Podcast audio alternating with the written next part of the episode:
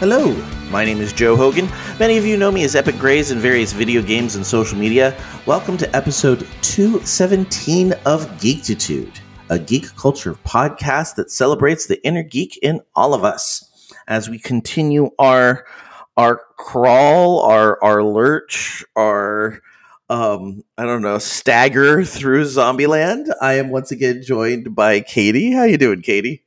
I'm doing pretty fabulous. I'm not gonna lie. Awesome, awesome, awesome.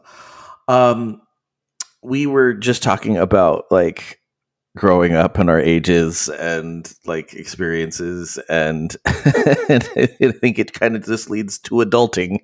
In in between your adulting this week, have you been able to be geeky? Um, I did. I was. I was asking my dad if I was able to um, get a return on the premium version of Adulting because I don't think I signed up for that one. Yeah, I somehow got signed up for premium adulting too, and I think it was a scam at the time, and now I can't get out of the contract. Yeah, I I did not sign up for this subscription, but um, I in between massive amounts of work. um, I have been doing some stuff. I have been doing K-pop stuff. Obviously, I did decorate my. Uh, I have a cubicle now at work, which is Mhm. a big step up from an open office. Like I have walls. It's nice. um, I decorated my desk with uh, a smattering of geeky stuff like fan art, and then I put up a K-pop poster and some other K-pop stuff. It's Excellent. great. Um, let's see. I started a new K drama uh, because I'm not watching enough of those right now. It's like uncontrollably fond. It's interesting. When I should have been watching zombie movies before I went to my parents' house, I was watching like that, which uh-huh. was not budgeting my time well. Um, but it's really good so far, so I can't wait to like keep going with it, which is probably what I'll do later after this. Excellent. Um, then I watched football. yes, yes. Like I, I was the well. I guess I was going to say I, it's been years and years since I watched football, but I actually went to my first uh, high school football game a couple weeks ago. Oh, Uh, fun! like my first since I was in high school because my last school didn't have a football team, and so um, yeah, I, I I do enjoy it in in moderation. I'm not going to ever be the the every every weekend football guy, but I do enjoy it in moderation. I I enjoy football to a certain extent. Like I was watching um the I was watching college football. I don't really like NFL that Mm-mm. much because you got a bunch of dudes who are playing like for a bunch of money, which is totally fine. Except like if they get a hangnail, they're like, "Oh, I can't play." You know. Well, not only that, but I feel like I mean, college football, like the people were usually rooting for them. I mean, yes, everybody like like has favorite teams and everything, but Mhm. a lot of the time it's people who went there or who are related to somebody who went there, and like you have an investment in that Yes. team. And and I mean, yes. Uh, you might be from a city that the team is from, but I mean, we're we're in LA, and our teams have been all over the place. Yeah. Yeah, my uh my brother went to a university in the south, so obviously football is very important. right, right. um so we were watching the game for the school that he went to, which is part of the SEC, which is like the big southeastern like the southeastern conference, the big one hmm um down there and they almost lost their homecoming game and we were like, well this is awkward. Yeah, yeah. To an unranked team that should not have been doing like they should not have almost lost to them. Ooh. It was it was thrilling because um it's really funny because there's a Twitter account that both my brother and I follow uh that is one of the old mascots.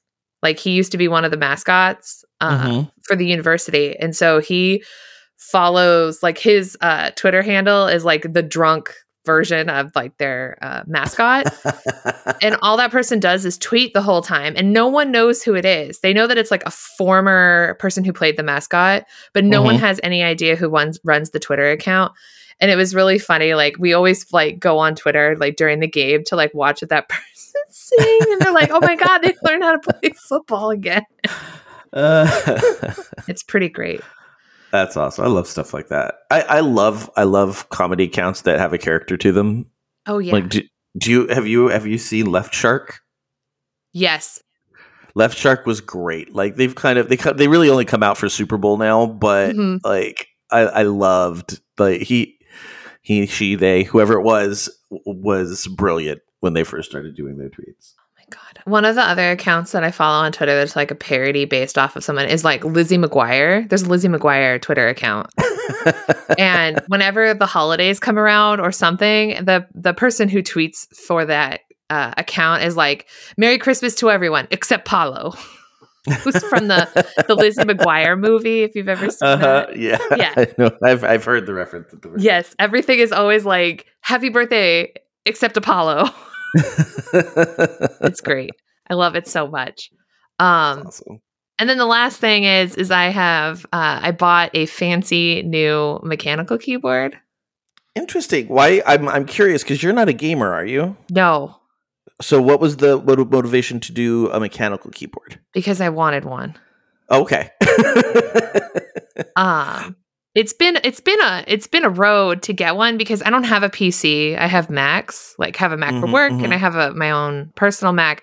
So finding a mechanical keyboard that was like compatible with um my computer as well as having the correct keycaps was like Mhm. a road. But I got yeah, one. I can imagine that that would be tough because it's got to be a very specialized market. Yes. Thankfully, like the keyboard that I got has the option to switch between Windows and Mac so that the command key works, which is a Mac thing. Right. Um, so and it came with extra keycaps so that you could change them to be a Mac. And it's currently rainbow. That's what my um, keyboard is lit up as, is rainbow. And I love it. It's amazing. I I need I need a new keyboard very badly. Like this one is quite old and it it's it's been spilled on a few times. I'm Oh not my gonna lie. like I I am a klutz just in general, and you know since I spend so much time at my computer, Mhm. there are going to be accidents, and this co- this co- keyboard has survived many of them, but it's starting to be like, all right, dude, I'm done. I'm out. This is gross.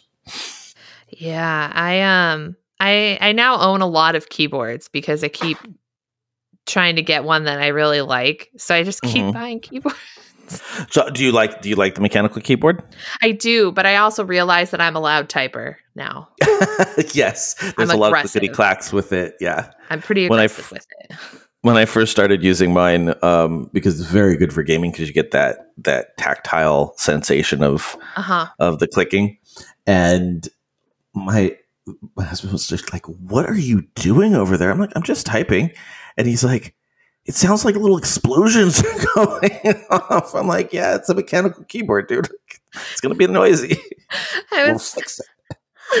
I was telling my my coworker that I got one and I sent him a picture of it and he was like, "Oh wow, that's really awesome. Are you going to use that in the office?" And I was like, "Hell no, man. That thing is too loud and the office is too quiet. Like people will literally murder me."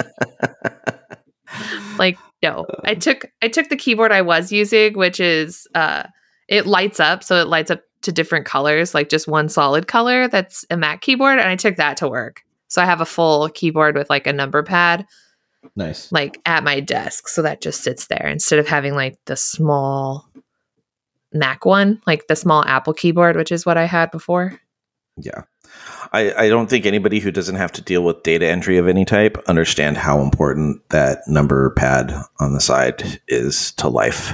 it's it is important too bad i bought a keyboard that doesn't have a number pad i'm oh, struggling well, again but not at work, right? I mean, oh no no no it's at home yeah, yeah, yeah, yeah. So yeah. I can- i can survive but i mean i work from home but i don't use the number pad as much depending on what i'm doing so gotcha. um, I'm I'm just trying to survive to the end of this week because we have a major project that needs to be like QA'd and released.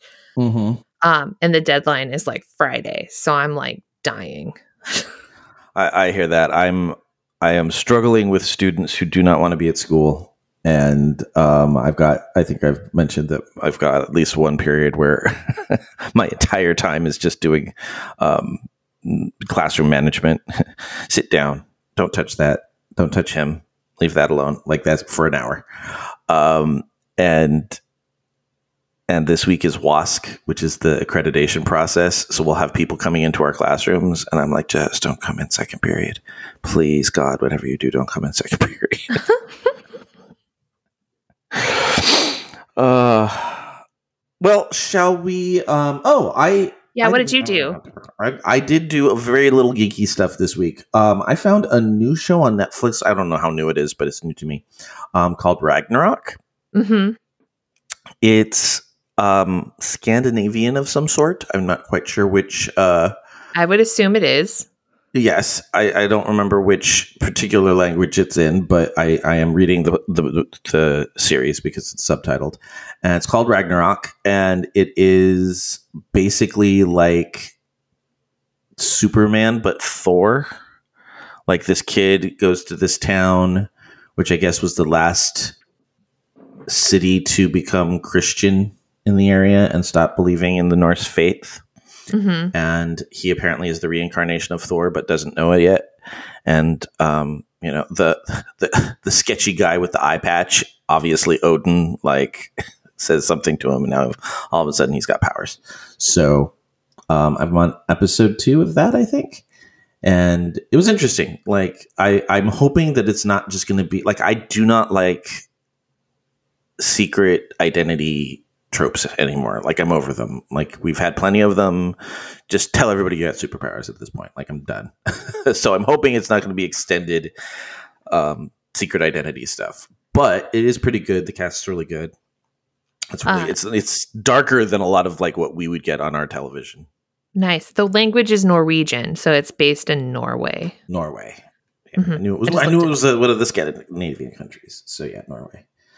Um, but uh, that was that was it. I've been I've been playing with my iPad Pro and doing some sketching on that, which I haven't sketched in a long time. But I I wanted to go back to it because I've been trying to teach the kids at school how to sketch when they're designing stuff for stagecraft, and um, you know I got the itch.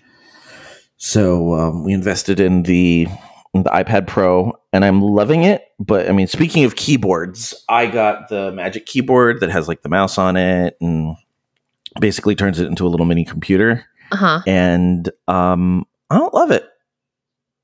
Huh. I mean, it's fine when I use it as a computer, but I have a computer. I have multiple computers for multiple things, and so it's very hard. Like it, like you have to take it off if you just want to use it as an iPad.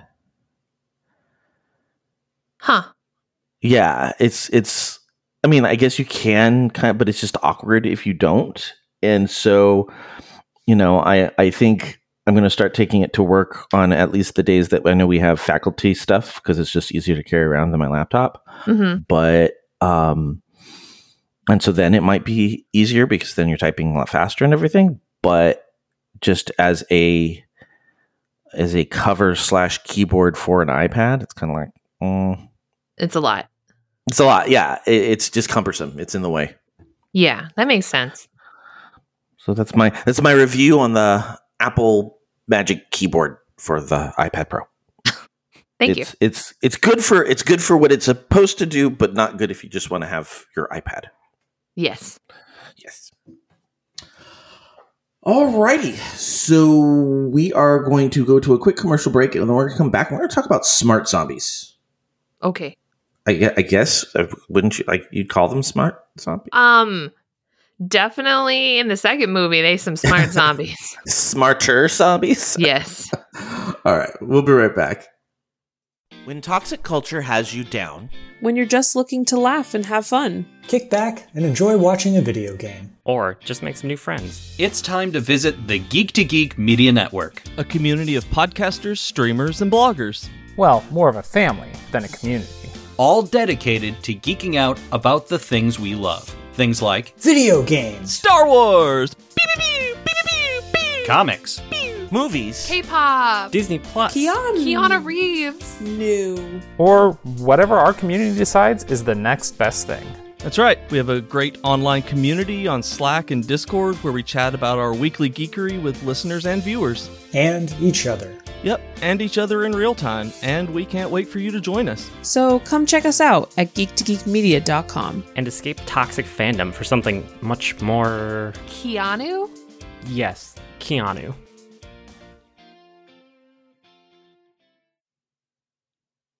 And we're back. And we're talking smart zombies, or at least smarter zombies today. um, did you know that that's what you were getting in these two movies, Katie? Had you seen these movies before? No, I'd never seen either of these.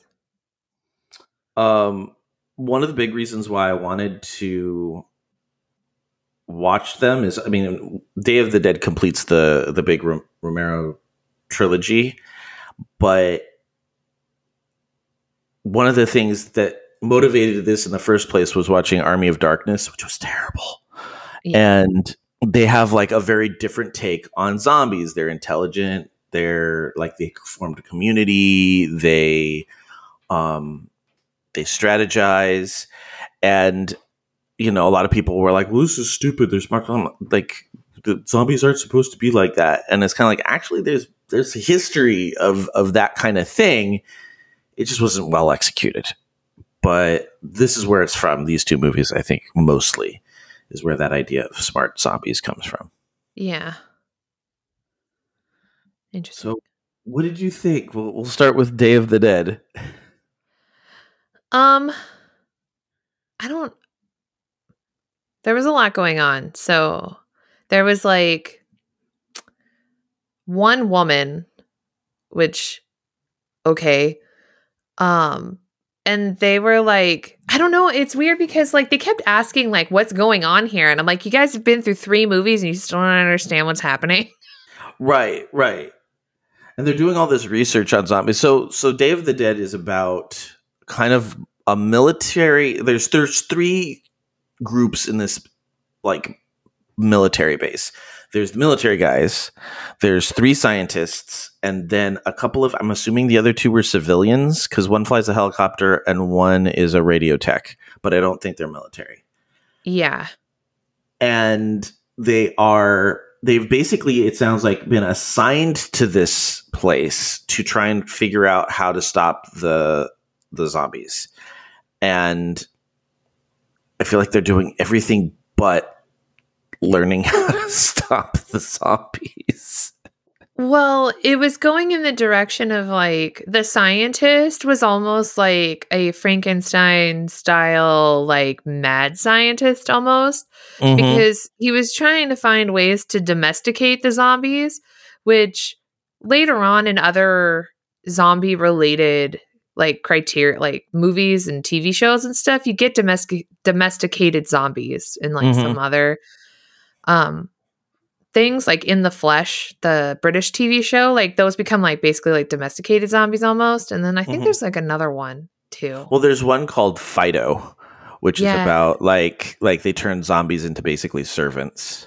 yeah um, yeah there's a reference into that movie in Shaun of the Dead, which we're going to watch. So okay yeah. so there's like references to like domestication of zombies like later and in this like that's kind of what he's doing but like he's also performing like weird experiments on them and it's not like quite sure like are you trying to figure out how they like work like how zombies are made because there's like that one weird one that has like no face and skull just like a brain and a spinal cord and it was like Mhm. moving still right, so Yeah. there wa- there's like that and then there was like the chauvinistic super extra macho sexist military guys Okay, the, my my first problem with this movie was the military guys did nothing but make noise.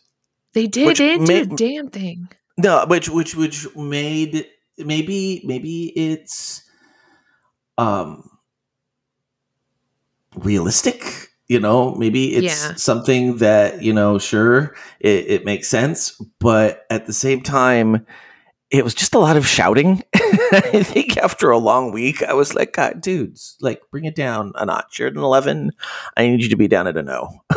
Because it's just a little bit of like the the guy who ended up being in charge. All he did, like every line he delivered, was shouted. every Yeah. single line.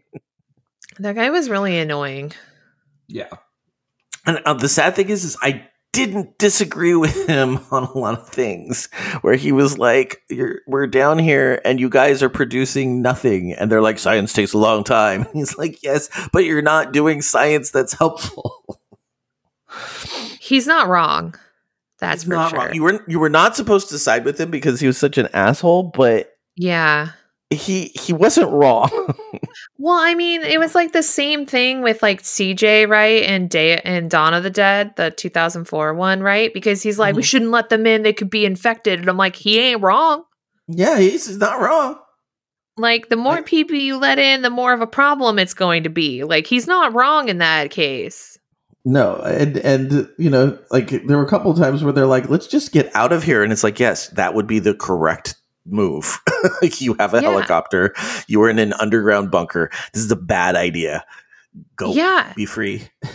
it's they were making a lot of like weird decisions and like the the military guys wanted to know what kind of progress they were making and then the one mad scientist guy just had the like the uh bub the one zombie that he was like look he knows what a book is and we're like how is this helpful Like- really, it really like there are so many times it's like what like maybe it's because we've seen zombie movies and we know this is not going to end well for you. What are you doing? What are you doing? Yeah, I mean, okay, like I get to a certain point where like maybe the zombies can be useful to a certain extent, but also like these people are dead. Like they Mhm, are mhm. they're dead. Like can't you just let them rest in peace instead of turning them into some sort of like domesticated slave labor because you don't know how to do anything with them? Why don't you just put them out of their misery and let them just be dead? Right, and then it like this one thing that I and I'll, I'll bring it up a little bit more when we're talking about Land of the Dead is I find it's a very weird way to go with the zombie trope because it kind of I I don't understand the point of smart zombies like why why are we trying to explore zombie emotion unless you're trying to make a comparison to like segregated people or I'm I'm not quite sure why this became a trope. Yeah. And I mean it, it, it makes for especially in Land of the Dead, I think for it makes for an interesting movie. yeah. But I just don't I don't understand where we're because I feel like it loses a little bit of the idea of, you know, that whole when health it, it fills up the dead will walk again kind of like this is Mhm. a punishment for something or this is a um a, a plague and then it, then it becomes not so much about the people surviving but more it goes back to the zombies and you do start liking the I like Bud Bud was fun yeah. You, Yeah, you I- start to sympathize with the zombies more than the people. Right, and and I, it's just an interesting take because I feel like the idea is to kind of show humanity at its best and equally humanity at its worst. And maybe, it, well, maybe that's saying something. It's like, eh, well, we'd rather show the zombies because you'll sympathize with them more.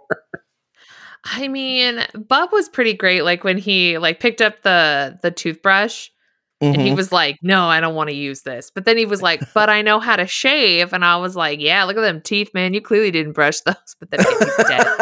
No, nothing against poor Bub, but I mean, he obviously like started to sympathize with, um, with uh with the doctor, right? And then he got like became attached to him, so that when the doctor was murdered, like Revenge would be his. Yes.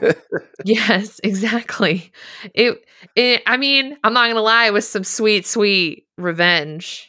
So I'm not against uh zombies figuring out that that people are awful because we know that.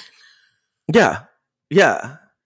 I I I just think it's very very interesting that we're like I'm I'm I'm always trying to figure out what are we saying about like smart zombies? Like is it is it the idea that we're not good with things that are different because I don't feel like that's a fair comparison because these things are trying to eat you.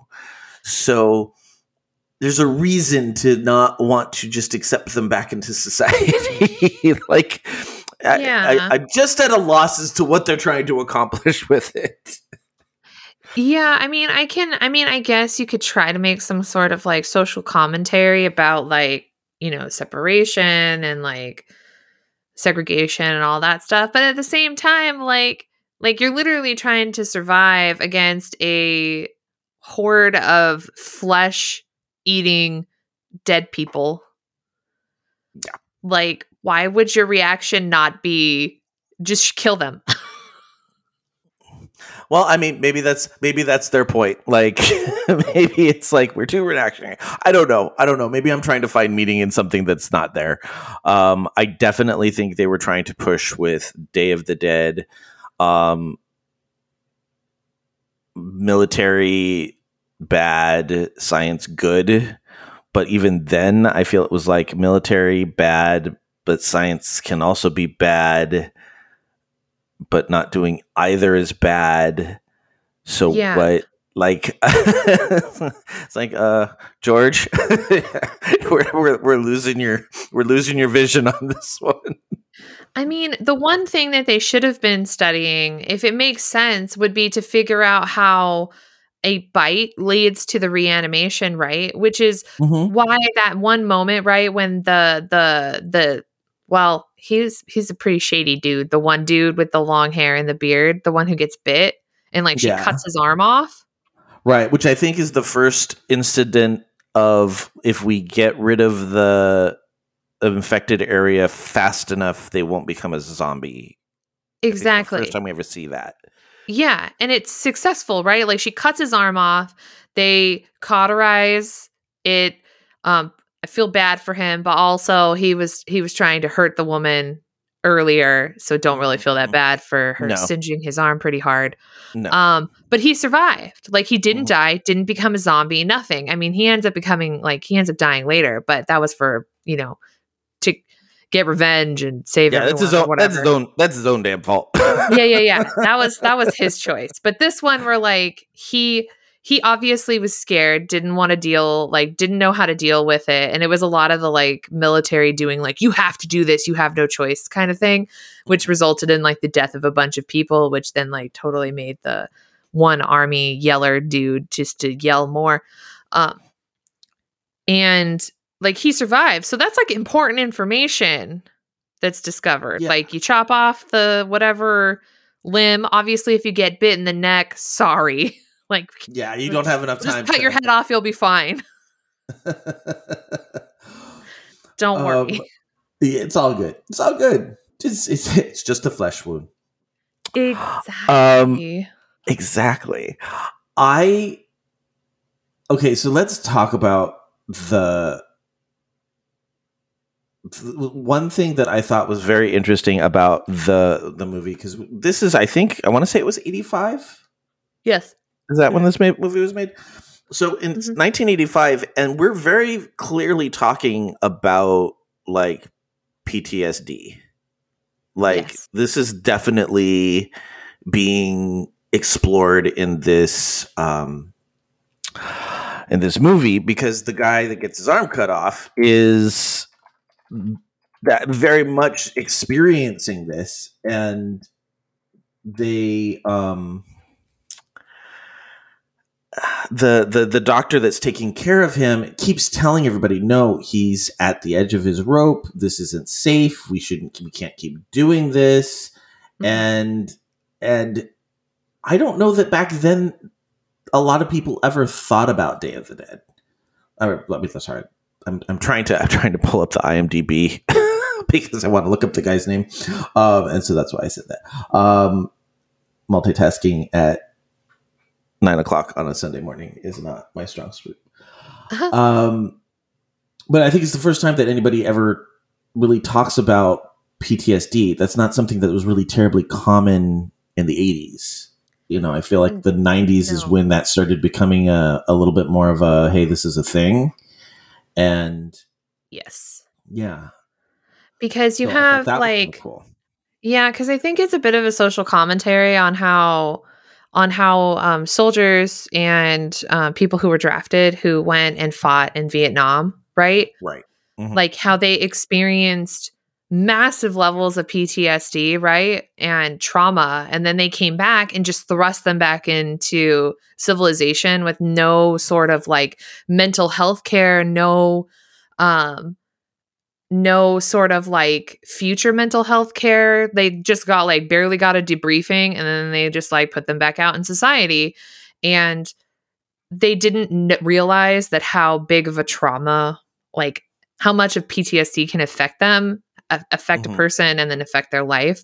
And I think because mental health was still very, like, even now it's still taboo, but it's much less like people are way more open about talking about mental health now than they were then and like the conversation had begun i feel like in the 80s to like Mhm. where people started like actually talking about it and how ptsd like actually was like gi- it was given what they felt like what they were feeling it had a name now. Mhm. and like obviously like as you get into the 90s it becomes like they start you know providing treatment and things like that later. And then as time progresses they get more and more treatment. And the military actually recognizes PTSD as like an actual thing that soldiers have. And like they need to be given more than just a like welcome back to civilization you survived have a nice day Yeah, I feel like people were um, uh, starting to look at that kind of stuff around Desert Storm. Like that's where Yeah. it became an actual big thing to to go. All right, well let's let's see if we're we can tend to this. They still don't do a great job of it, but it's better than it was in '85. That's for sure. Yes, it's better now than it was, but it's still not in a place where it needs to be because there is definitely not enough services and not enough people enough like um professionals to provide the support that's needed through the VA because there's not enough VAs. Yeah. So yeah, so uh, the doctor's name is uh, Sarah, the one, the the one woman that okay, Yeah. With as rowdy as those gentlemen were, I feel like it is a little bit unrealistic that she was in as good of a shape as she was. It was actually slightly terrifying because she was literally the only woman and we only got just a small glimpse of like her getting attacked by the soon to be armless guy Yeah, just the one time and I was like that's just the that is absolutely just the 100% distrust that I have that that would have been the only time that she was almost sexually assaulted. yeah. I that that was like big red flags concern. Why are like it's not good that you're the only woman? You probably shouldn't stick around. Yeah. Yeah, Like Yeah, very very concerning. No, no, like, no, thank you. I definitely would not have volunteered to stay there. Not with like, no, no, no. just no. No, no, on many levels. Um, I think that at this point the the gore factor had factored in because I think this is now the time where we're starting to get into slasher films. A lot of the slasher films are coming out, so Ew. they save it until the last, at like the the last little bit. I mean, there's gory there's gory moments in the the doctor's office. They literally call him Frankenstein because he's Yeah. doing all this crazy stuff. So there's there's obviously some moments of just like gore, but it was they just- unnecessary. They just tear people apart like let's and and it's extended it's like we're gonna watch this person be like pulled apart for half a minute like No, it's too much. I was sitting there and I was just like, what the hell? I was like, ew. Like when when they were like they like pulled the guy's head off or whatever, and like mhm. they were like they like, pulled part of his face off and then there was like fingers and eyeballs and like they were like eating his arm and then there were there was like dangly bits and I was like this is disgusting and unnecessary. Right. Although I do have to say, I was watching that and I was like, okay, that was very good visual effects because, like, it looked like his head. Like, often when you when you've got fake heads, they look really plasticky and unreal because they just don't move correctly. And that one was pretty darn good. And I don't know if they like switched it out and did some really amazing editing at some point, but like it wasn't until the very end where you're like, okay, yeah, that's that's a mechanical something. Oh yeah, I mean they weren't gonna just like rip the head off of like a real person because that would have been Right, very different. but. I mean, it- that would have been a very different experience. Very different movie. We'd be talking about it for very different reasons. Yes. But I mean, but I mean, often like they'll do like they'll switch out the just like a, a styrofoam or a rubber hmm masked face or something like they won't they won't actually put anything inside it but that thing kept moving as it was being pulled away from the rest of the body and you're like oh there's something in, there's there's mechanical something in there Yeah, and like he kept screaming too as they were like ripping his head off, and I was like, "This is horrific in unnecessary ways." Um, I mean, they did a really great job with the special effects. They were definitely getting more into like using latex and different like uh types of makeup to make them look more zombie like even though they look more monstery like loch ness monstery not loch ness monster like swamp man yeah a little bit you know what I mean? Like Yeah. Bub had that very like swamp creature looking face. well apparently when when you become a zombie your face must automatically wrinkle around your eyes nose and mouth because otherwise nobody knows you're a zombie so you just instantly turn green and become old. Yeah, yeah. Um, I, I I really noticed that in the next movie, where it's like, dude, you've been a zombie for five minutes. He would look like that.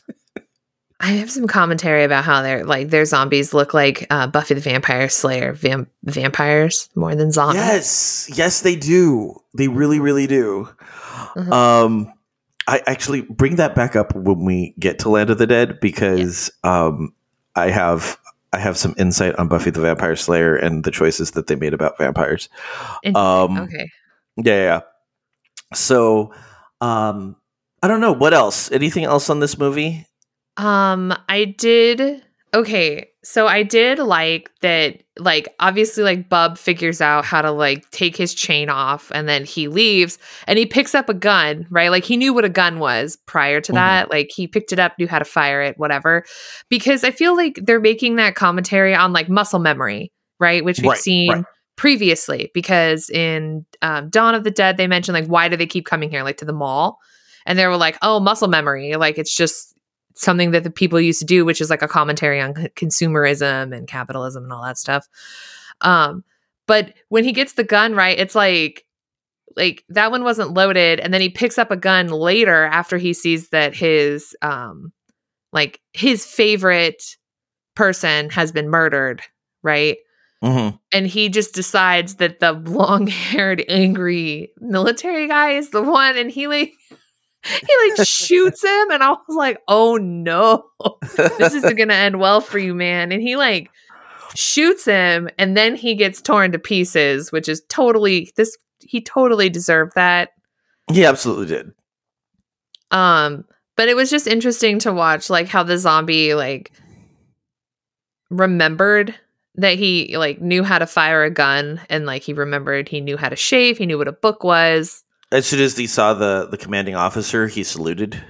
oh yeah yeah yeah like which um possibly indicates that he was like ex-military possibly Right. something like that interesting Yeah.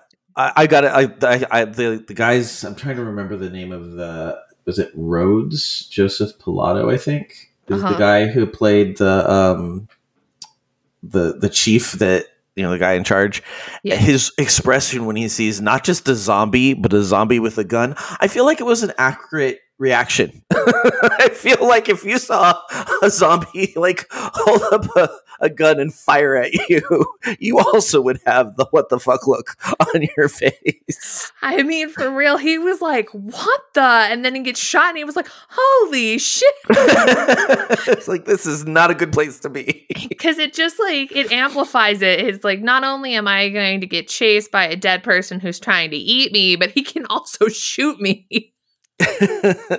like that it, that introduces a whole new dynamic of like trying to get away yeah, yeah, absolutely. Um, we have we have we have reached a new evolution in our zombies. we Um, really I- have I'm gonna go to Lyle's comments. Uh, Day of the Dead intro, trippy, unsettling '80s music. It is both very Romero horror, horror and very absolutely '80s.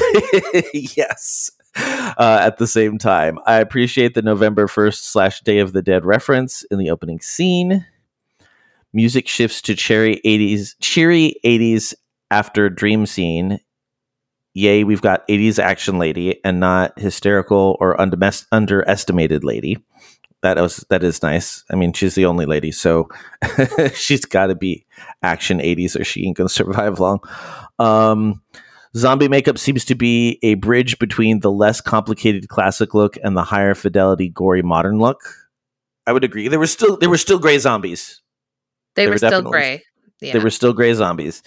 Um, I appreciate that it retains some camp at this stage.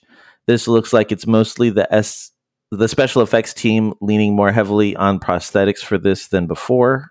I would agree. Throughout the film, a lot of the zombies that the camera lingers on tend to have a cave person look.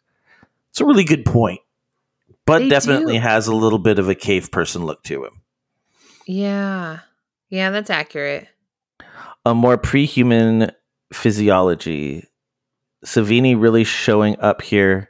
Their zombies their zombies look just less empty. Yes, they're definitely more you can see more reactions. The zombies have reactions, which we haven't had before then. We've just had like the wide eye.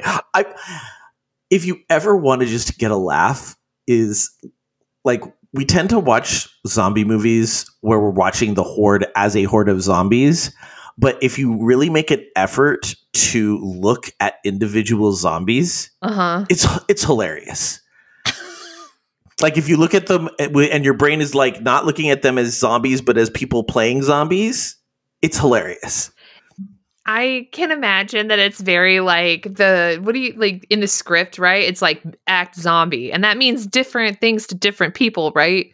right And so Some- you, sometimes you'll see them look at the camera. Sometimes you'll see that, like, it's just, it's like, oh, uh, you were an extra that they did not have fun with. They kept saying, no, started over. Bob looked at the camera again. you know what? Just let it go. Bob's gonna look at the camera, and we're just gonna move on from that. Um, That's so funny. and everybody everybody lurches in different ways and you can tell that like somebody would stumble that was their big acting moment oh my god i was zombie number 12 In the see- cave Did you see what I did there? Did you see me? I was very zombie like. Did you see me raise my arm? I did such a good job. I feel like my character, my zombie, was a bank teller in their previous life, and you can see that by the way I hold my hands. Oh my god! You know that's true. you know people thought about that, and I I applaud them for like giving their their zombie like a personality and a name and oh, a Oh yeah, like.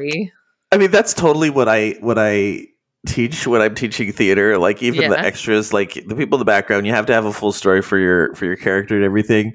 But when you when you apply it to this, it's kind of like both. Oh, dude, stop taking yourself so seriously. And you know what? You you did learn this from Juilliard, so I I can't get mad at you. You're like also do you yeah, Bro, you do you. you do you, and I will appreciate from afar. Not sure if I'll hire you again, but you do you, man. Yeah. Uh, so their zombies look less empty, less vapid and mindless. It's the eyes, I think. They're learning. This tough guy shit is going to get Miguel killed. Yes. Accurate. Follow up. Oh, look, I was right. I love his commentary because he, he's writing it as he goes, but then he goes back and edits. Um, uh, as seems to be typical, it's the people that are horrible, especially Steel. Fuck that guy. Yeah, Steel was awful. It's it's expected because it's not the zombies you have to worry about because they have one goal in life, right? Right, It- it's right. to it's to nom on you. They want to eat you. That's their mission. It's people that are the Yeah. problem. Yes, which I think, since we're in the middle of a pandemic, Hello. that's been going on for almost two years now. An unnecessary amount of time. yeah, I and it, it, boils down to people. It's Um, people.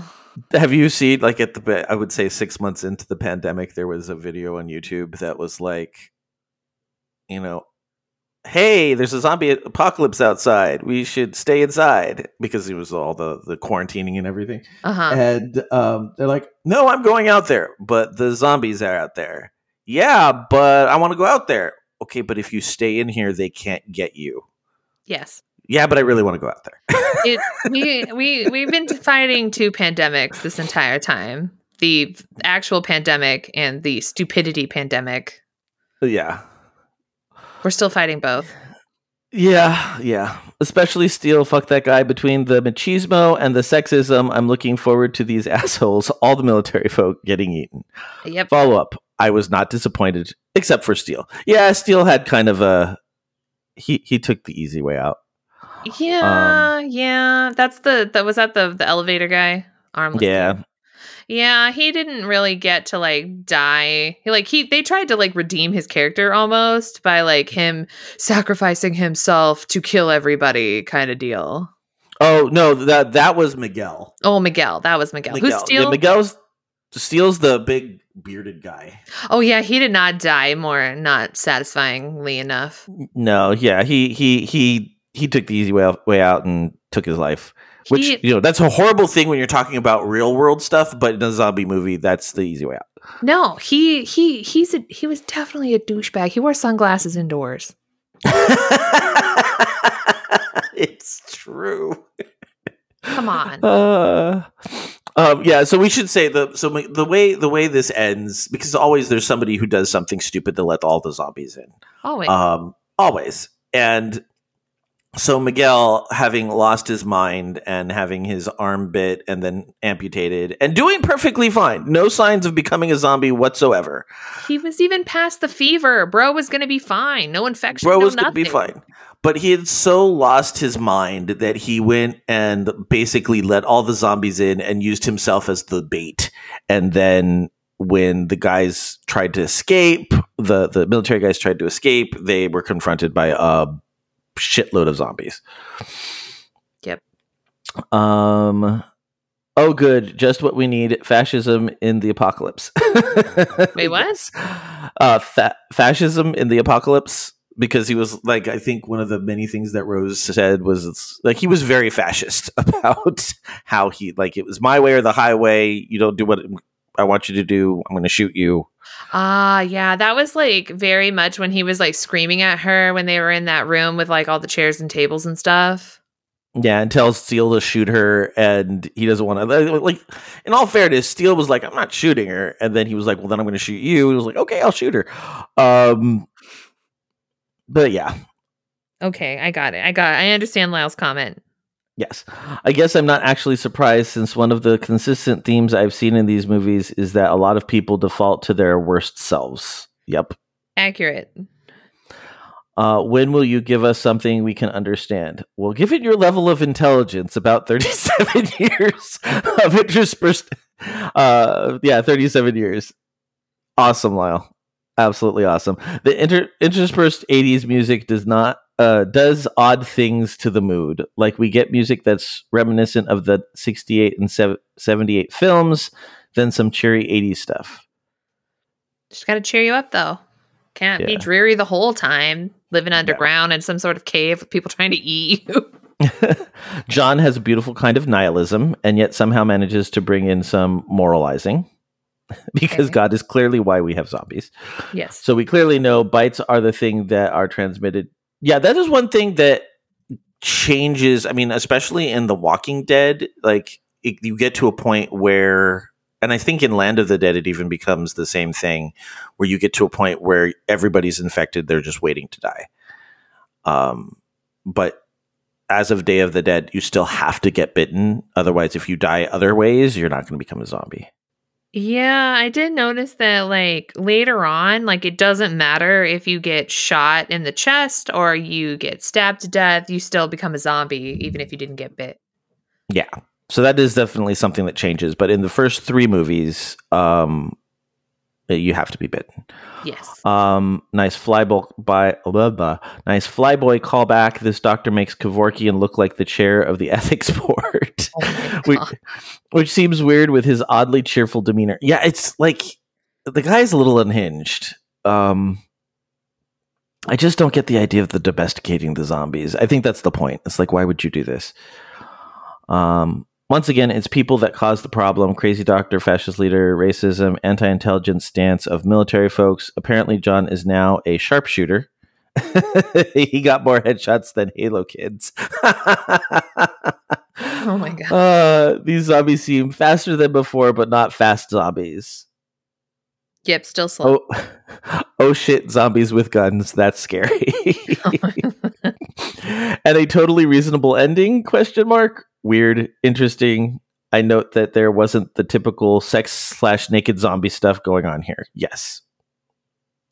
So that's all Lyle's thoughts on on Day of the Dead, and I, I agree with all of them.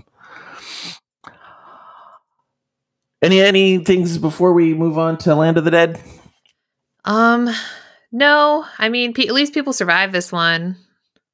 Yes, and they they end up on the beach, which is interesting. I think I have a feeling that's why Snyder um does his whole uh they go and find themselves on a beach and then there's zombies there. I Yeah. feel like it's a callback to that moment saying, "Hey, uh the beach isn't safe either." I feel like that is just some sort of like wistful dream kind of deal, right? Mhm, mhm. Where like you land on someone that just happens to be deserted with no people. And I'm like, but where were you in the first place and where did you fly to where that was possible? Exactly, exactly. I mean, great, good, good on you, because that's a feat. Yeah. But you know, don't get comfortable. I was like, there's no way they had enough gas to get that far out into like the middle of nowhere to find an island. So the other movie was Land of the Dead, which is also Romero. I, mean, I think Romero has like, I want to say he had eight ultimately, 8 movies that were of the Dead movies, but um, but yeah. So this was the next one in the series. So this is basically number four, and this one was in um in the nineties. Yeah. I thought it was 2000. I might be It might have been. It would have have to have been in the two thousands because, um, it's very much about the Bush era 2005. politics. Yeah, 2005. So it's like one year after the remake of um, Dawn of the Dead. yes. Um, and then he also did Diary of the Dead, Survival of the Dead, and maybe that's it. He did Maybe a lot those more than I thought. Maybe it's just those six. But yeah, um, I've seen Survival of the Dead. I think I've seen I've seen one of the two, and I didn't care for either of Diary of the Dead or Survival of the Dead, so that's why I didn't put it on the list. But um, Land of the Dead was very much about the the Bush era of politics. Like it, Oh. like it- like it was very much about the Bush era of politics. It was also a reunion movie between Dennis Hopper and um, John Leguizamo. Mm-hmm. Mm-hmm. Um, when I saw them together in the same movie, I'm like, oh my god, it's it's Luigi and Koopa. I was having a moment. I was like, oh my god, the Luigi and Koopa. I've heard they're making a. They, they just announced this week they're making a new Mario movie. Yes, with Chris Pratt as Mario, and I highly disagree with that decision. I, I kind of fe- felt the same way, but you know, we won't judge till it comes out. Um, well, I won't. I don't know about you. You're more than welcome to judge as much as you want. Um, but yeah, so Land of the Dead starts with you know we're now kind of reclaimed parts of society, and we're noticing or the the head guy. Let me pull up my. I'm really bad about. See, this is always Ray knows all the actors' names, the directors' names. Like he's good at that stuff. Um, this is not my strong point. Are you talking about like the dude in charge, Simon? Uh, I think that's Simon Baker, Riley. Riley. Yeah. So Riley sees and notices that the zombies are very much going and doing muscle memory on their own.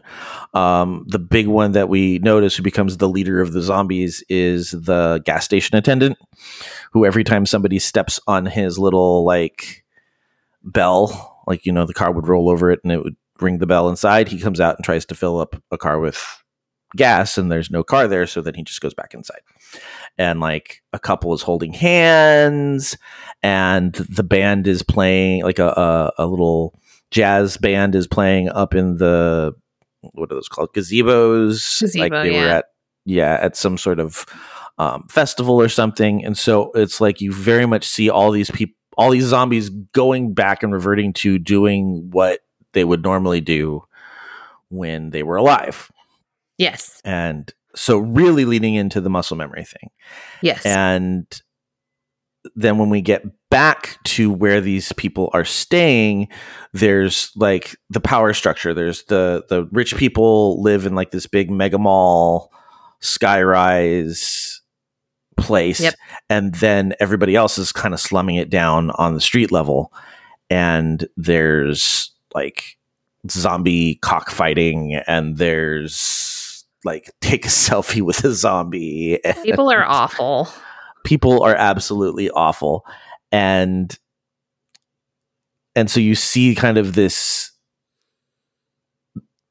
like the the the basically the the the rich the poor the the 1% and everybody else and so that's the the commentary that they are making and the fact that you know John Leguizamo is trying to buy his way into the um the power structure kind of like getting into the American dream type of analogy, but because he's not white and because he is one of the quote unquote slum people, um, he is not even invited to the table.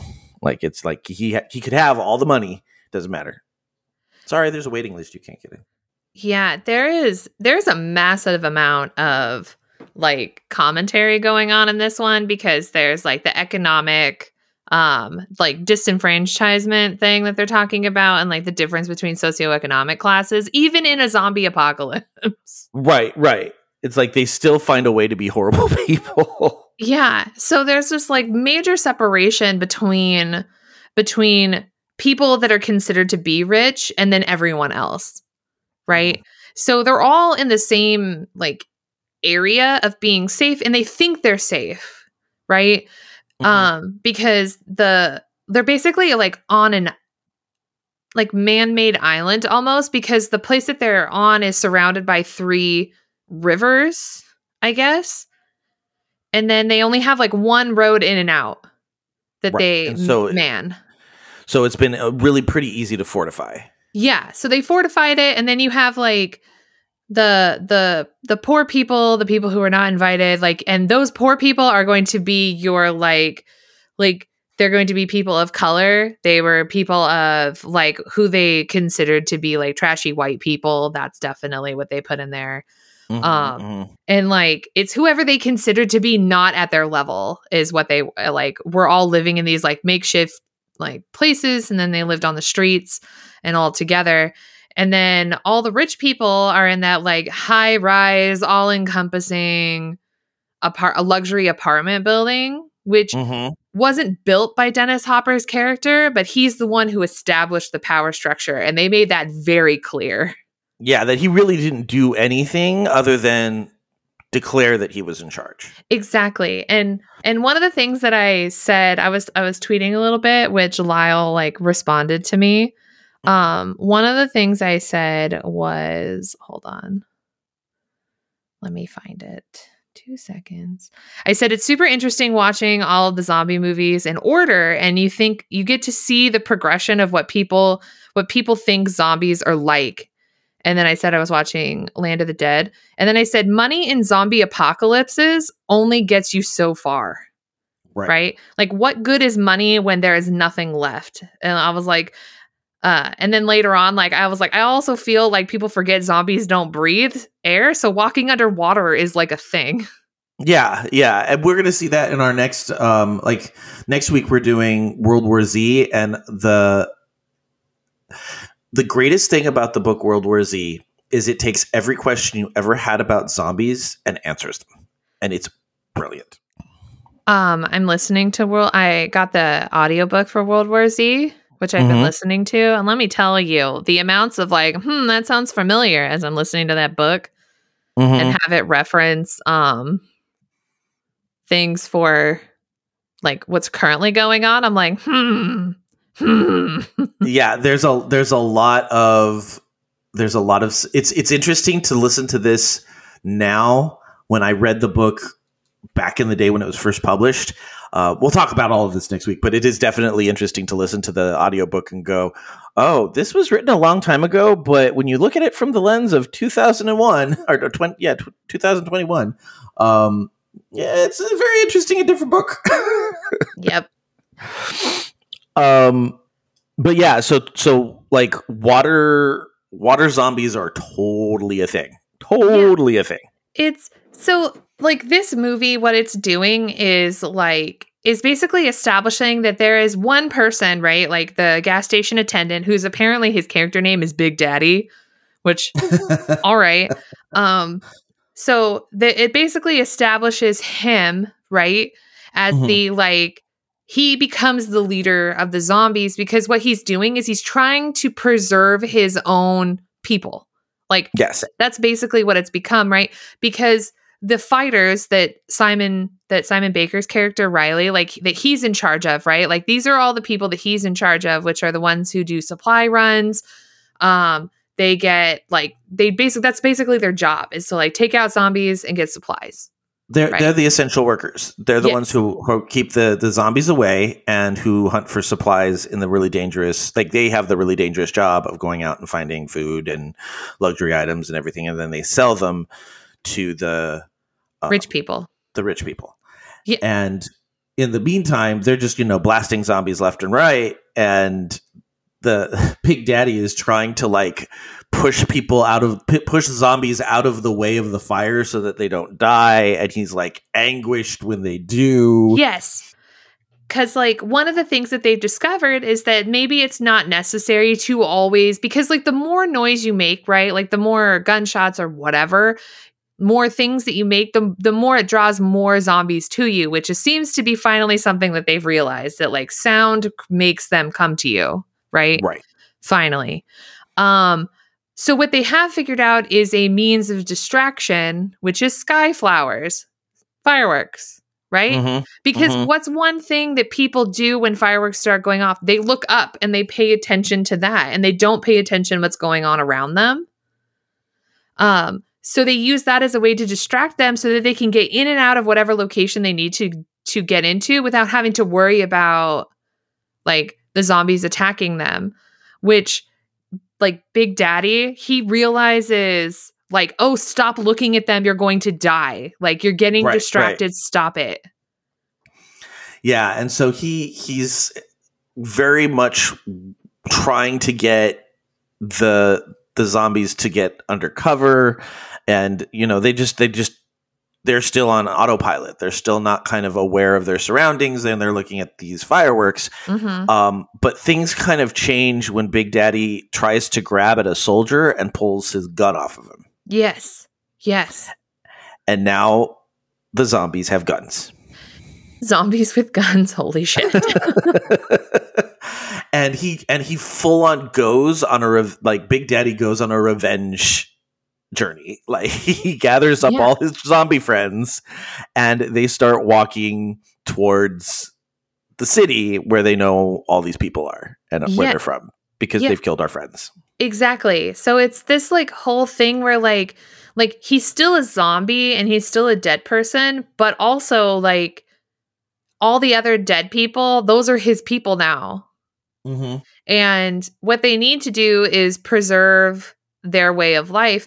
And even before that happens, like some of the soldiers made like a comment, right, about how they have like electric fences, right, around their compound that they live in.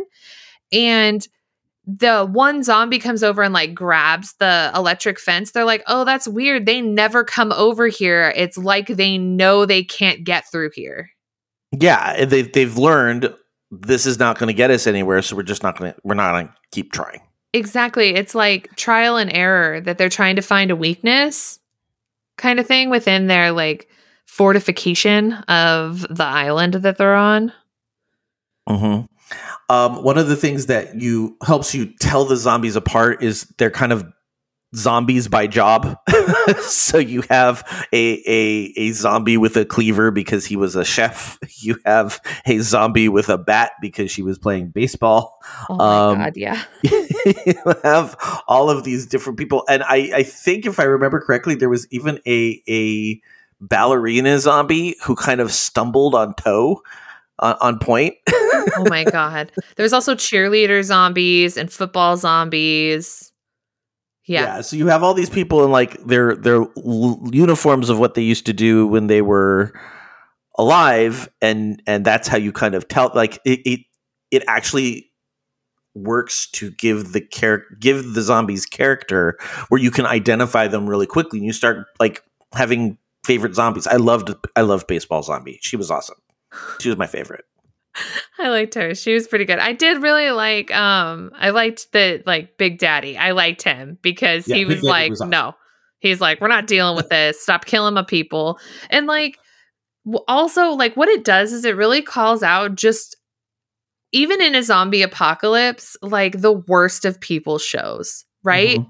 Because when they get through that like wooden wall or whatever where like uh big daddy takes the cleaver from the butcher zombie and like chops through the wood right Well, he actually I love he he shows the shows the the zombie how to chop through the wood. yes which is kind of cool. It's like, well, you've got this, and we need to get there, so just hit it with that.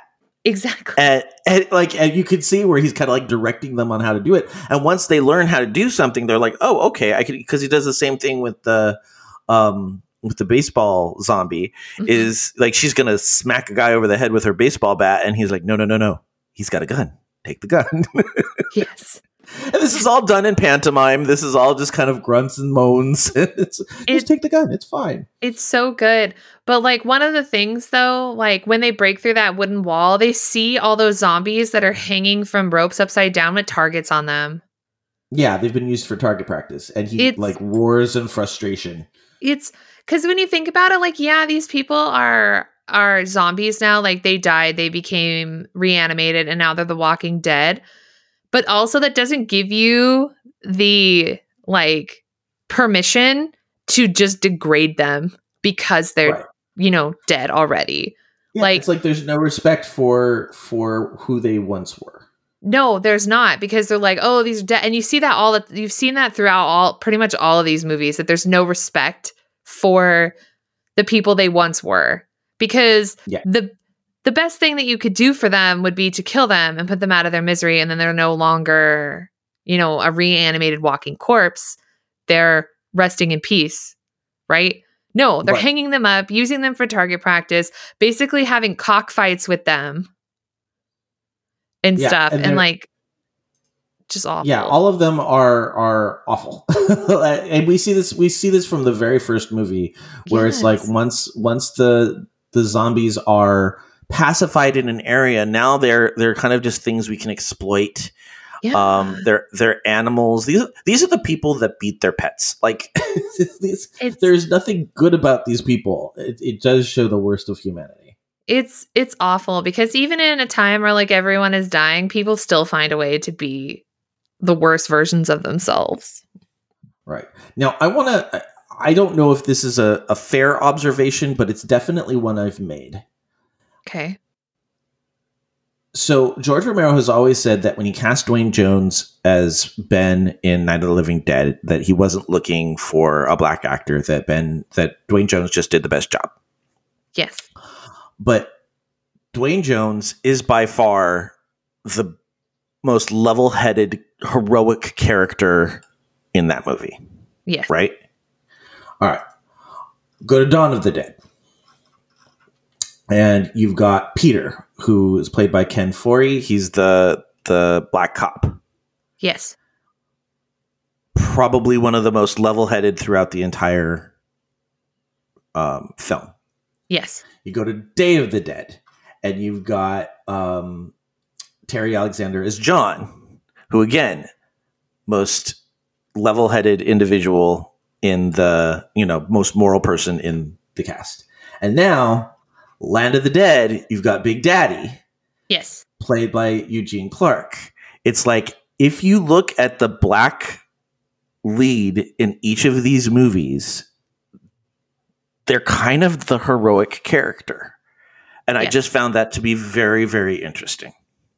I basically like it feels almost like a commentary on like um like white people are the ones Yeah, it- uh, causing the most does. problems.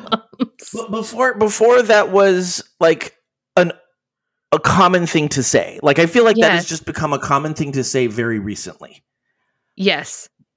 but it it's a it's a very interesting. I think it. I don't know that he did it on purpose. It, it, it's interesting if he did, but it's also interesting if he didn't. That Yeah. you know his his vision of how his cast are is that this is the person who is the most reliable, the most hmm level headed, the one that you want to empathize with. It's the person it's it it is interesting um like whether he was purposely making that commentary or not, but it makes the most sense to be honest, even if it Mhm. was an accident. Like for that person, that particular person in each of those movies to become sort of the heroic figure for Mhm. it because they were the most level-headed, the most uh they thought about um themselves as well as the people around them and what was the best chances of their survival and things like that. And then also like it was a lot of like if you're going to get us killed, I'm going to kill you so I don't die. Right.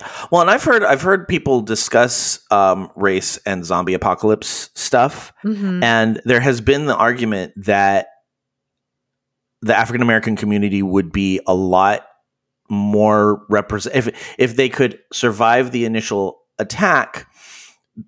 Their their lack of privilege would actually be an asset to them. They've got a strong community feel, you know, the, a strong sense of community amongst one another. Um, they're used to looking out for one another because they don't have just the the system's not looking out for them, so they have to look out for themselves. It- And I've always thought that that was kind of an interesting thing when when these kind of discussions of how would you survive the apocalypse when they come up.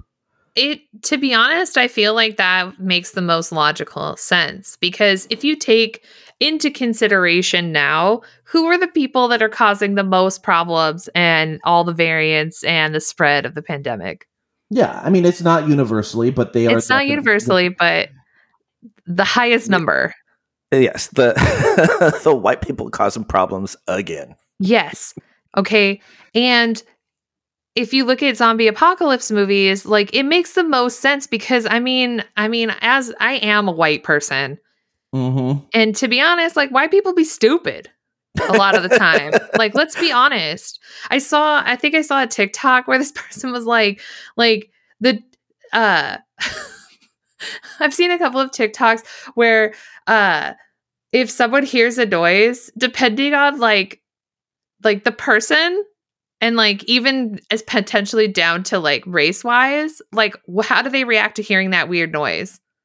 Like how often And do you see I've in horror movies where like you hear a noise and the white person is like, "Oh my god, what's that sound over there? I'm going to go investigate." And then and then someone who's not a white person was like, "Hell no, I'm going to leave." what the the chain I saw, the TikTok chain I saw was was the like when a black person hears a sound and they all freeze, and they just kind of like their their eyes are just loo- looking around like okay what was that and then the last the last person in the chain is a white guy goes hmm i wonder what that is let me go investigate Exactly. I'm telling you. Like sometimes horror movies get exactly how different races would respond Mhm. like to some sort of like uh incident or a um like a zombie apocalypse. Like for them to say that it's most likely that that a certain group of people would be more likely to survive because of their life experiences makes a lot of sense. It really does. It really does. And and the culture and community you grow up in. I mean, that's a, a big thing that I've enjoyed about World War Z. And, Mhm. and it, because I'm, I'm bringing it up because these these things tie in, and I think it'll be a good bridge for next week. But um, they talk about the zombie apocalypse on a global scale in that book, and how every culture deals with it very differently. Every country has a different response to it. Every country, some handle it well, some handle it terribly, and it's just interesting how, uh, you know, it's Max Brooks researched the hell out of that book, it's and it shows. it's very interesting because you get a lot of like um how people because of the prejudices that people hold and because of the problems that they have with other people they will not believe them when they're telling them something right? Because that is a huge thing when they he was talking to the uh in that book about the people from from Israel and then the Mhm. people from um from not from Israel right because they said Right. like this is what's going on and they were like there's no way I'm not going to believe them because of like my long held my entire life generations of prejudice too and then it leads to like everyone dying because they didn't believe them Right. because they thought they had ulterior motives mm-hmm. It's it's very interesting in that respect. I mean, we're not we're going to talk about this next week, but it's like very interesting in that respect about how that makes a huge difference on your survival. Yeah. Yeah, it- it's really like I cannot wait until next week. I, I really believe if there was one book that I had to just like hand out to everybody because I think it's such a good book and so interesting and so like dissectable, Mhm. it's World War Z. I love that. absolutely, absolutely.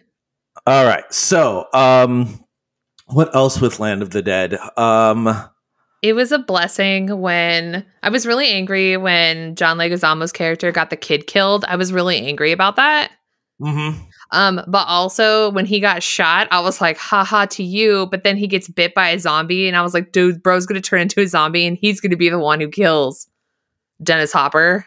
Yes, and and uh, you see it coming from a mile away. Like it's not even a small thing. Like De- Dennis Hopper does John Leguizamo uh, dirty He does do him dirty. big time, and and reaps the the the reaps what he sows. Um, I, I love when he's trying to get into the like he gets into the back of the seat of the car, and his driver is supposed to open up the the um The like gate the or garage whatever. door. Yeah. And I'm sure everybody who watches that is like, as soon as he opens that gate, zombies are going to come pouring in. Like, it's Yes. just kind of what you're trained at this point to expect. And it doesn't. The zombie comes from behind him.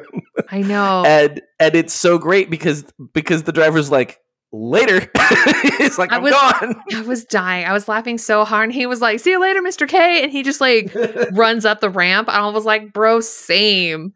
Same. Screw that guy. And, I mean, it's just it's like if you don't treat people well, they're not going to be loyal to you. They're not going to care. That's exactly what my commentary about money was, right? Because right. because Kaufman, right, the uh Dennis Hopper's character, like he was using money as a means of buying loyalty, right?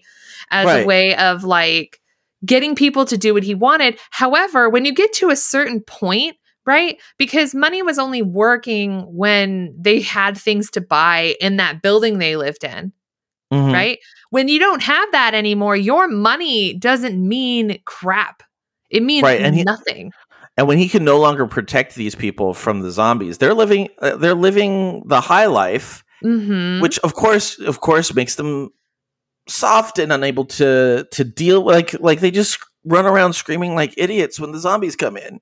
It's like they're these. We're not de- dealing with fast zombies, people. They Just walk. move. Just go Yeah. somewhere. Like just go, just move. But they're panicking and they're running over each other and tripping each other up and panic like- people. Yeah. yeah. Panic, So panic white people. um and so this kind of whole idea that that Riley has of kind of just like I like his whole thing through the entirety entire in the entirety of the movie is I'm going somewhere where there are no people. Yes. like that's what I want. Yep. Like people are like, "Well, you're going north? There's nothing north." He's like, "Exactly. Nobody's north. I'm going there to be alone." Because it never makes any sense to why people congregate in cities during Right. zombie apocalypses, right? Like, where are you going to have the most people? In freaking cities, you idiots. Mhm. like, come on. Well, and I think, I mean, it, it's interesting because when you look at the pandemic and the number of people who are like, "I'm out," hmm like everybody, everybody, like the the people can actually buy property in New York and San Francisco right now because there's actually people who have moved out of those. There's there's there's actually for the first time in a very long time, uh, not a surplus, but a lot more vacancies because people are like, I don't want to live in the big city anymore. If I can cyber commute, then why am I living in a place where I have to pay these exorbitant amounts of rent and you know all this other stuff? And so people like honestly, Palm Springs right now has this huge real estate market because everybody's moving out here because you can get a lot for your money and it's out in the middle of nowhere where you know we're not coughing and sneezing all over each other. Exactly. Like, there was a big, massive move to move out of major cities, like out of Los Angeles and move out into the suburbs or move to a new state or something because they came to the realization that being packed in in a city is part of the problem. Right. And right. with, it makes a big difference. yeah, and now that companies have realized that telecommuting is possible for a like significant number of jobs that they don't need to come in the office. Like my sister's job was in office and is now 100% remote for the whole company. They Mhm. sold their office building. Yeah, yeah. I mean, I mean, I, I, I hope that they never do this, but I can see them doing this in education. Why pay for school buildings when you can teach kids virtually? I think we've learned that it's not effective. It's not But- effective. But for a very long time, I had thought that that was something that people were going to push for because we don't have the overhead. I And the problem becomes more that like um, we still have an unequal access to Mhm. to good reliable internet for other people and the because of the socioeconomic huge like differences between the social classes right that there is going to be an unequal opportunity for education between that to go to full remote but also part of it is that socialization like socializing such an important. is extremely important to you know be, be a functional person in society Because I can So- tell you right now, my students, many of them not functional. It's- it's- that one year and a half, like it wasn't even a full year and a half. But that hard. just that time, it's like they came back. The number of kids who have um, social anxiety it's it's has really hard. really gone up. it's it's know. hard and i don't blame them like it's it's very hard because now you're afraid to like be in the same space as another person so it's like there's a lot to be said for the massive amounts of effects that the last two years will have on Yeah, the current growing generation and then poor millennials ain't ever going to get a break y'all we got some problems they just keep throwing stuff at you. we can't buy houses because we don't make enough money can't get hired because we don't have enough you know that's a whole different podcast i have a lot of problems about how people think about millennials That's one of the things I love on TikTok is the people who who show the differences of the different generations.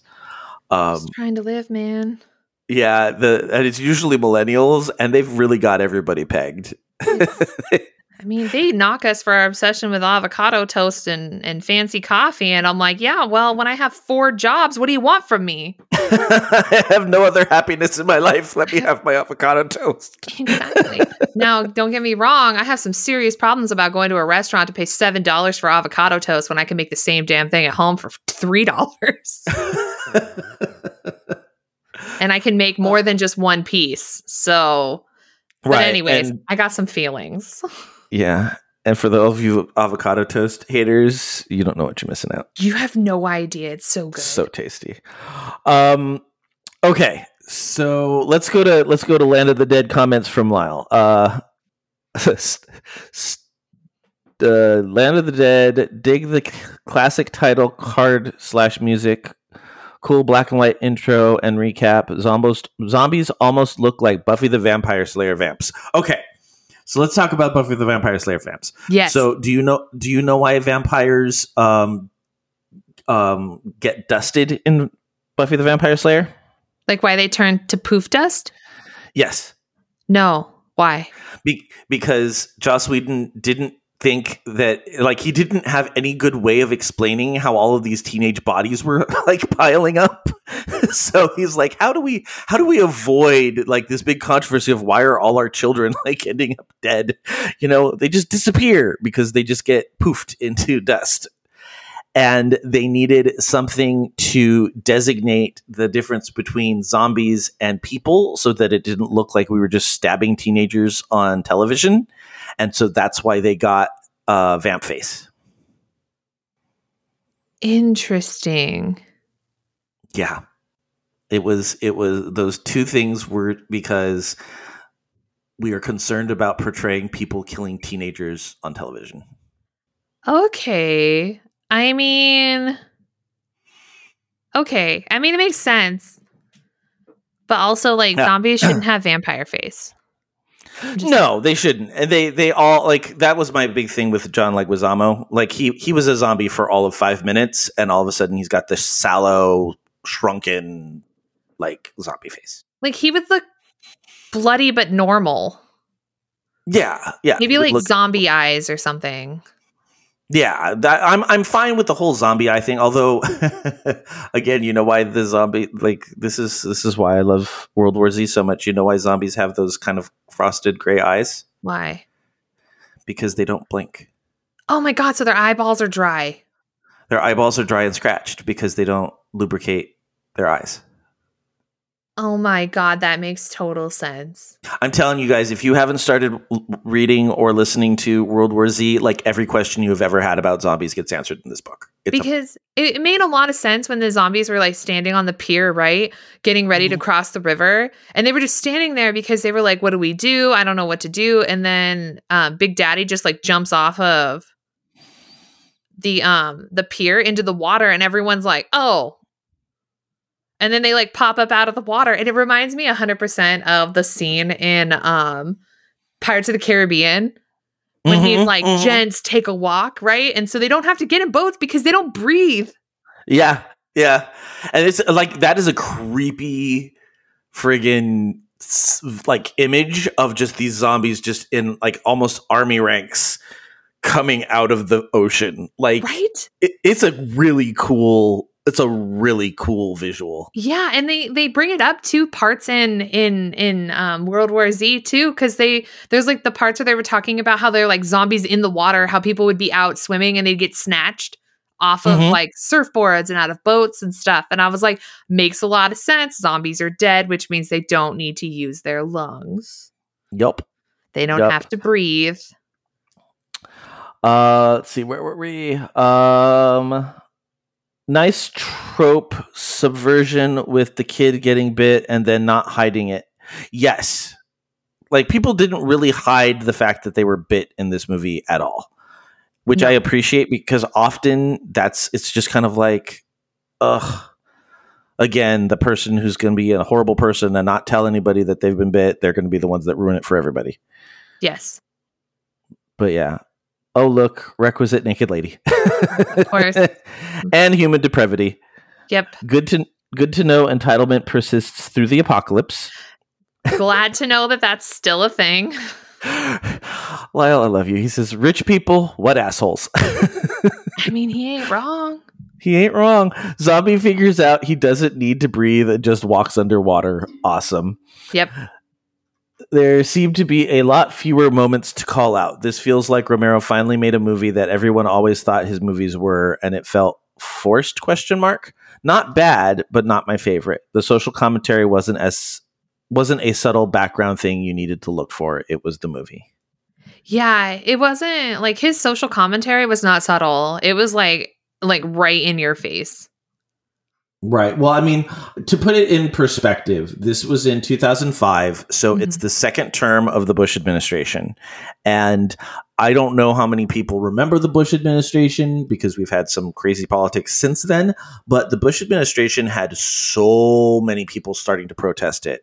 Like I remember um like the the punk scene was big on like they, they had full benefit albums to like support getting him not elected in the next election. Like like it was very controversial.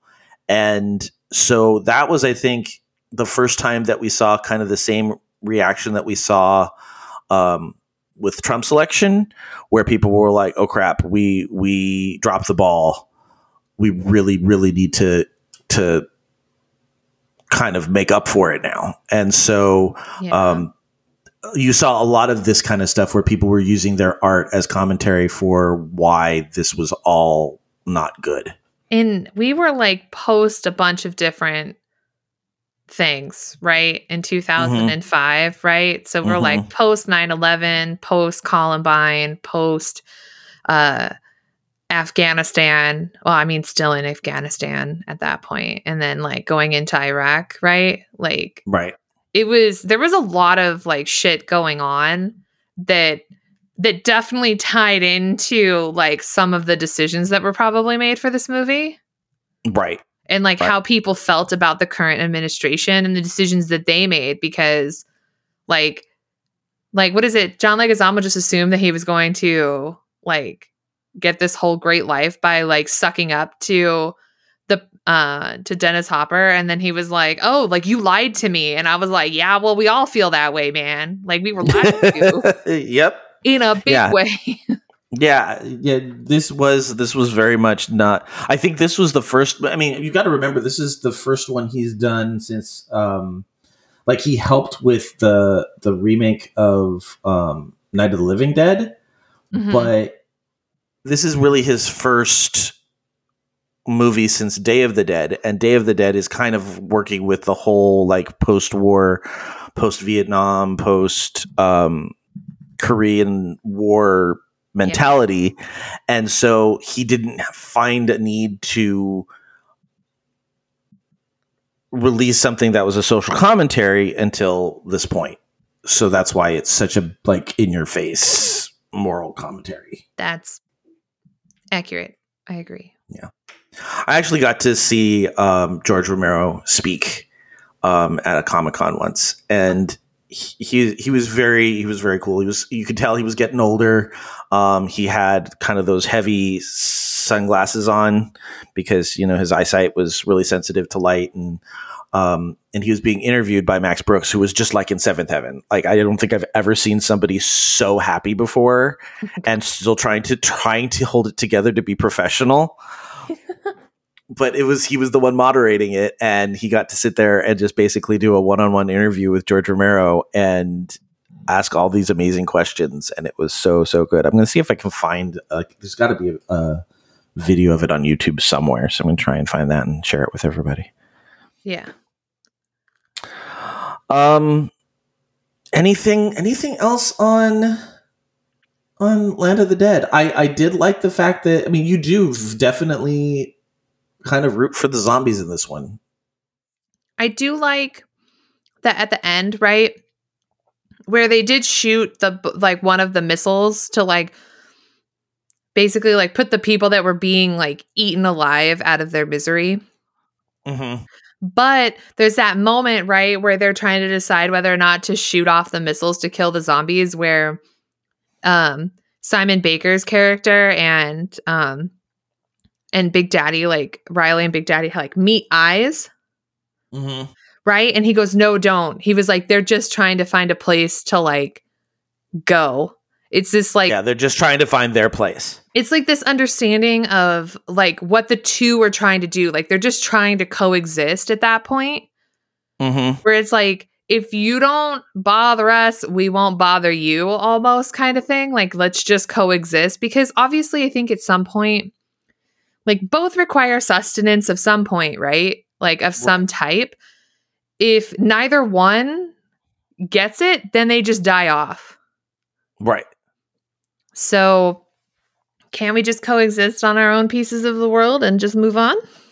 Yeah, we'll we'll wait for your strays, and Like- when our strays get to you, you'll deal with them. It's fine. It's all good. Yeah. Like if they, I mean, I'm sure there's going to be some white person that's like, well, there's a weird noise outside and then goes outside and then we'll just eat them. It's fine. yeah, yeah. We'll, we'll we'll get it. We'll get it when we need it.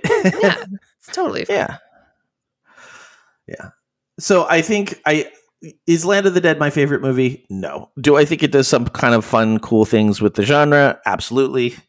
Um, I love the fact that it's very much Romero going and saying, no, really, zombie movies are social commentaries.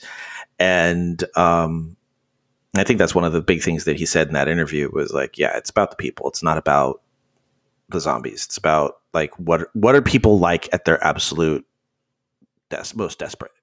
Yes. That's exactly what they these movies. suck. They're It's great to know entitlement still exists. yes. Um. So yeah, any any final thoughts on on Land of the Dead? No, I No. think I'm good. Okay, so next week, very very excited because we are like we already can't like hold it and we're starting to talk about World War Z the book. Mhm. Um, we've moved stuff around and we're also going to cover World War Z the movie next week, but I want to prepare everybody for this. World War Z the movie is based on the book in name only. Like literally they almost have absolutely nothing to do with one another. The zombies are different. Um the there's no characters. There's I think there's one character from the book in the movie and that's it. Um okay. but it is very much its own it's a good it's a good zombie movie in its own right. So enjoy it. It's very different than what we've watched up until now. I think it's the first it will, it will be the first non-romero movie that we've watched. It'll so we're done with Romero. Super scary fast zombies. oh yeah these are these are terrifyingly fast zombies. That's why i had originally paired it with 28 days later but Oh, I was going to ask you. So, our because we updated our schedule so that you could add Pride and Prejudice and zombies, right? Mhm. Um. So next week is World War Z book and movie, and then the week after is what? Twenty eight days later. I feel like the week Shaun after of the Dead. I think we have to do Shaun of the Dead because if we, I feel like Pride, Prejudice, and Zombies is better paired with Warm Bodies. Yes. So I think it's gonna be it's gonna be a little bit of a weird week because it the the the, the movies are nothing. They are not related to each other at all. But, But it'll be like nice. I think. yeah, it'll be it'll be good because I feel like you have to watch Shaun of the Dead after a lot of these movies because in order to get the humor, right? That's the exciting thing about doing this the way we're doing it is that you will enjoy Shaun of the Dead infin- infinitely more because you now know where all these tropes come from and you'll see the callbacks and you'll see the ridiculousness and it's just so much fun and it's the first zombie comedy Exactly. well, intentionally, intentionally zombie comedy. So it- there's a lot of really bad comedy or really bad zombie movies out there. Oh yeah. So it, it works it works perfectly with like pairing it with 28 days later because 28 days later is a very is very serious. It's it's a dark movie. It's really dark and then so having something light to like end on for that week will be nice. Yes. And so then we'll do Warm Bodies and Pride and Prejudice Zombies the week after. But next week we're doing both World War Z's, both book and movie. And even if you're sitting there going, "Oh God, I've left the book to the last minute," even the the full, completely narrated by different actors version of it is only twelve hours. So that's like two hours a day It's A lot of us have commutes that are. That's what I've been doing. long. yeah, Yeah. I've been I've been listening to it in the car. Yeah, even my shorter commutes, I've been able to get through like an hour's worth a day. So it's taken me a couple weeks, but I've gotten through it pretty pretty quickly, and that's not even doing it every day. Um, but once you start listening to it, like some of the some of the chapters are absolutely phenomenal. It's it makes you appreciate how good voice actors are. One, Mhm, because they mhm. picked some great people to do the voice acting. And also, I've come to the conclusion that I absolutely love the South African accent like a lot. Yes, It's I have so a friend good. who's South African, and I can just sit and listen to him talk for hours. I love it. They the person that did the that was the person from South Africa was phenomenal. Like the accent was like I loved it. I love that part. I could listen to that part a lot. Alrighty. Um, so you know what we're doing next week. Um, I am going to shout out to my husband Matt, who has been very patient and um, has dealt with me having to watch zombie movies. He's joined me for a couple. Um, Mhm. Zombies are not his favorite, uh, but I, I do want to. I do want to acknowledge that my husband is being a very supportive husband in my zombie endeavors right now.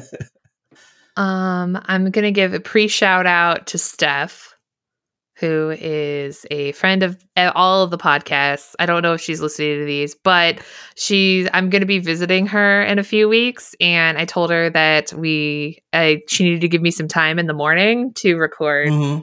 Um, and she goes, but I'm not watching any zombie movies with you, so I appreciate But- her uh, letting me still record while I visit her. Isn't that the weekend that you're doing Warm Bodies though? Aren't Yes, aren't we doing is. Warm That's why I was like, weekend? girl, zombie romance movie. It's not even weird.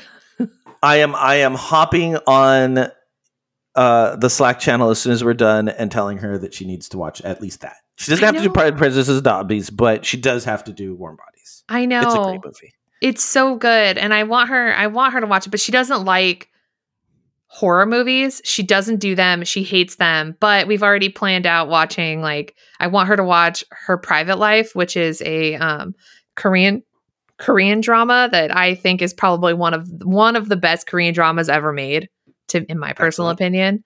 Um because it's two very mature adults, one who work both who work at a museum and she is a closeted K-pop fan and gets into Nice. a super mature adult relationship with communication that goes very well and it's very healthy which is different from a lot of K-dramas so I need her to watch it because it's so good. That's great. That's awesome. That's what we're watching. So we'll we'll hear all about that in your weekly geekery that week and see how it goes. I'm, Yeah. I'm interested. I should make Steph come over and be like, "Hi" on the podcast.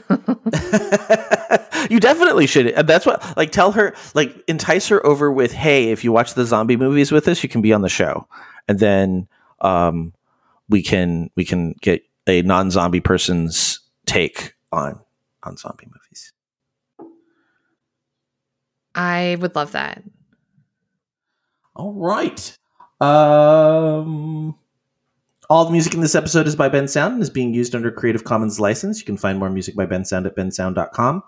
Geektitude is a proud member of the Geek to Geek Network. Check out Katie on all the shows. She's on Tea Time with Katie and Chelsea, Disney Forever, You Can't Stop Me Loving K-Pop, and As the Dice Roll. But we also have some non-Katie podcasts. They're not as good, but they're they're still enjoyable.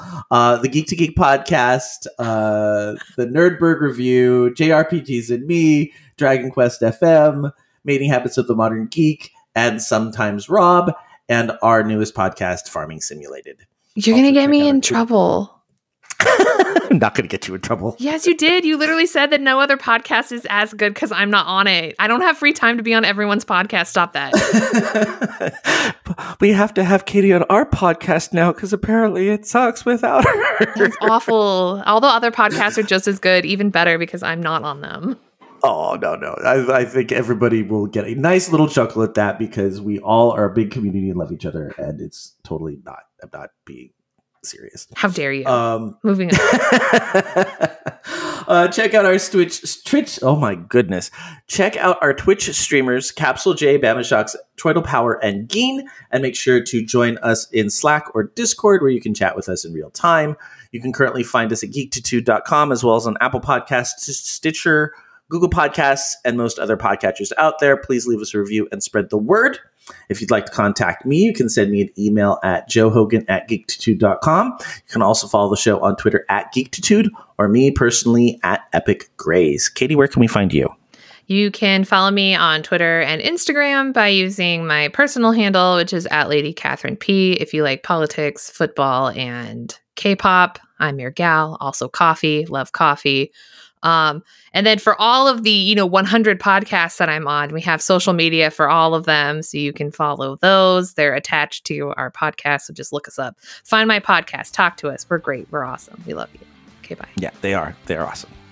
All right, that's it for this week. Uh, we hope that you have a wonderfully zombie filled uh, week, and we will talk to you next week. But until then, this week, keep it geek.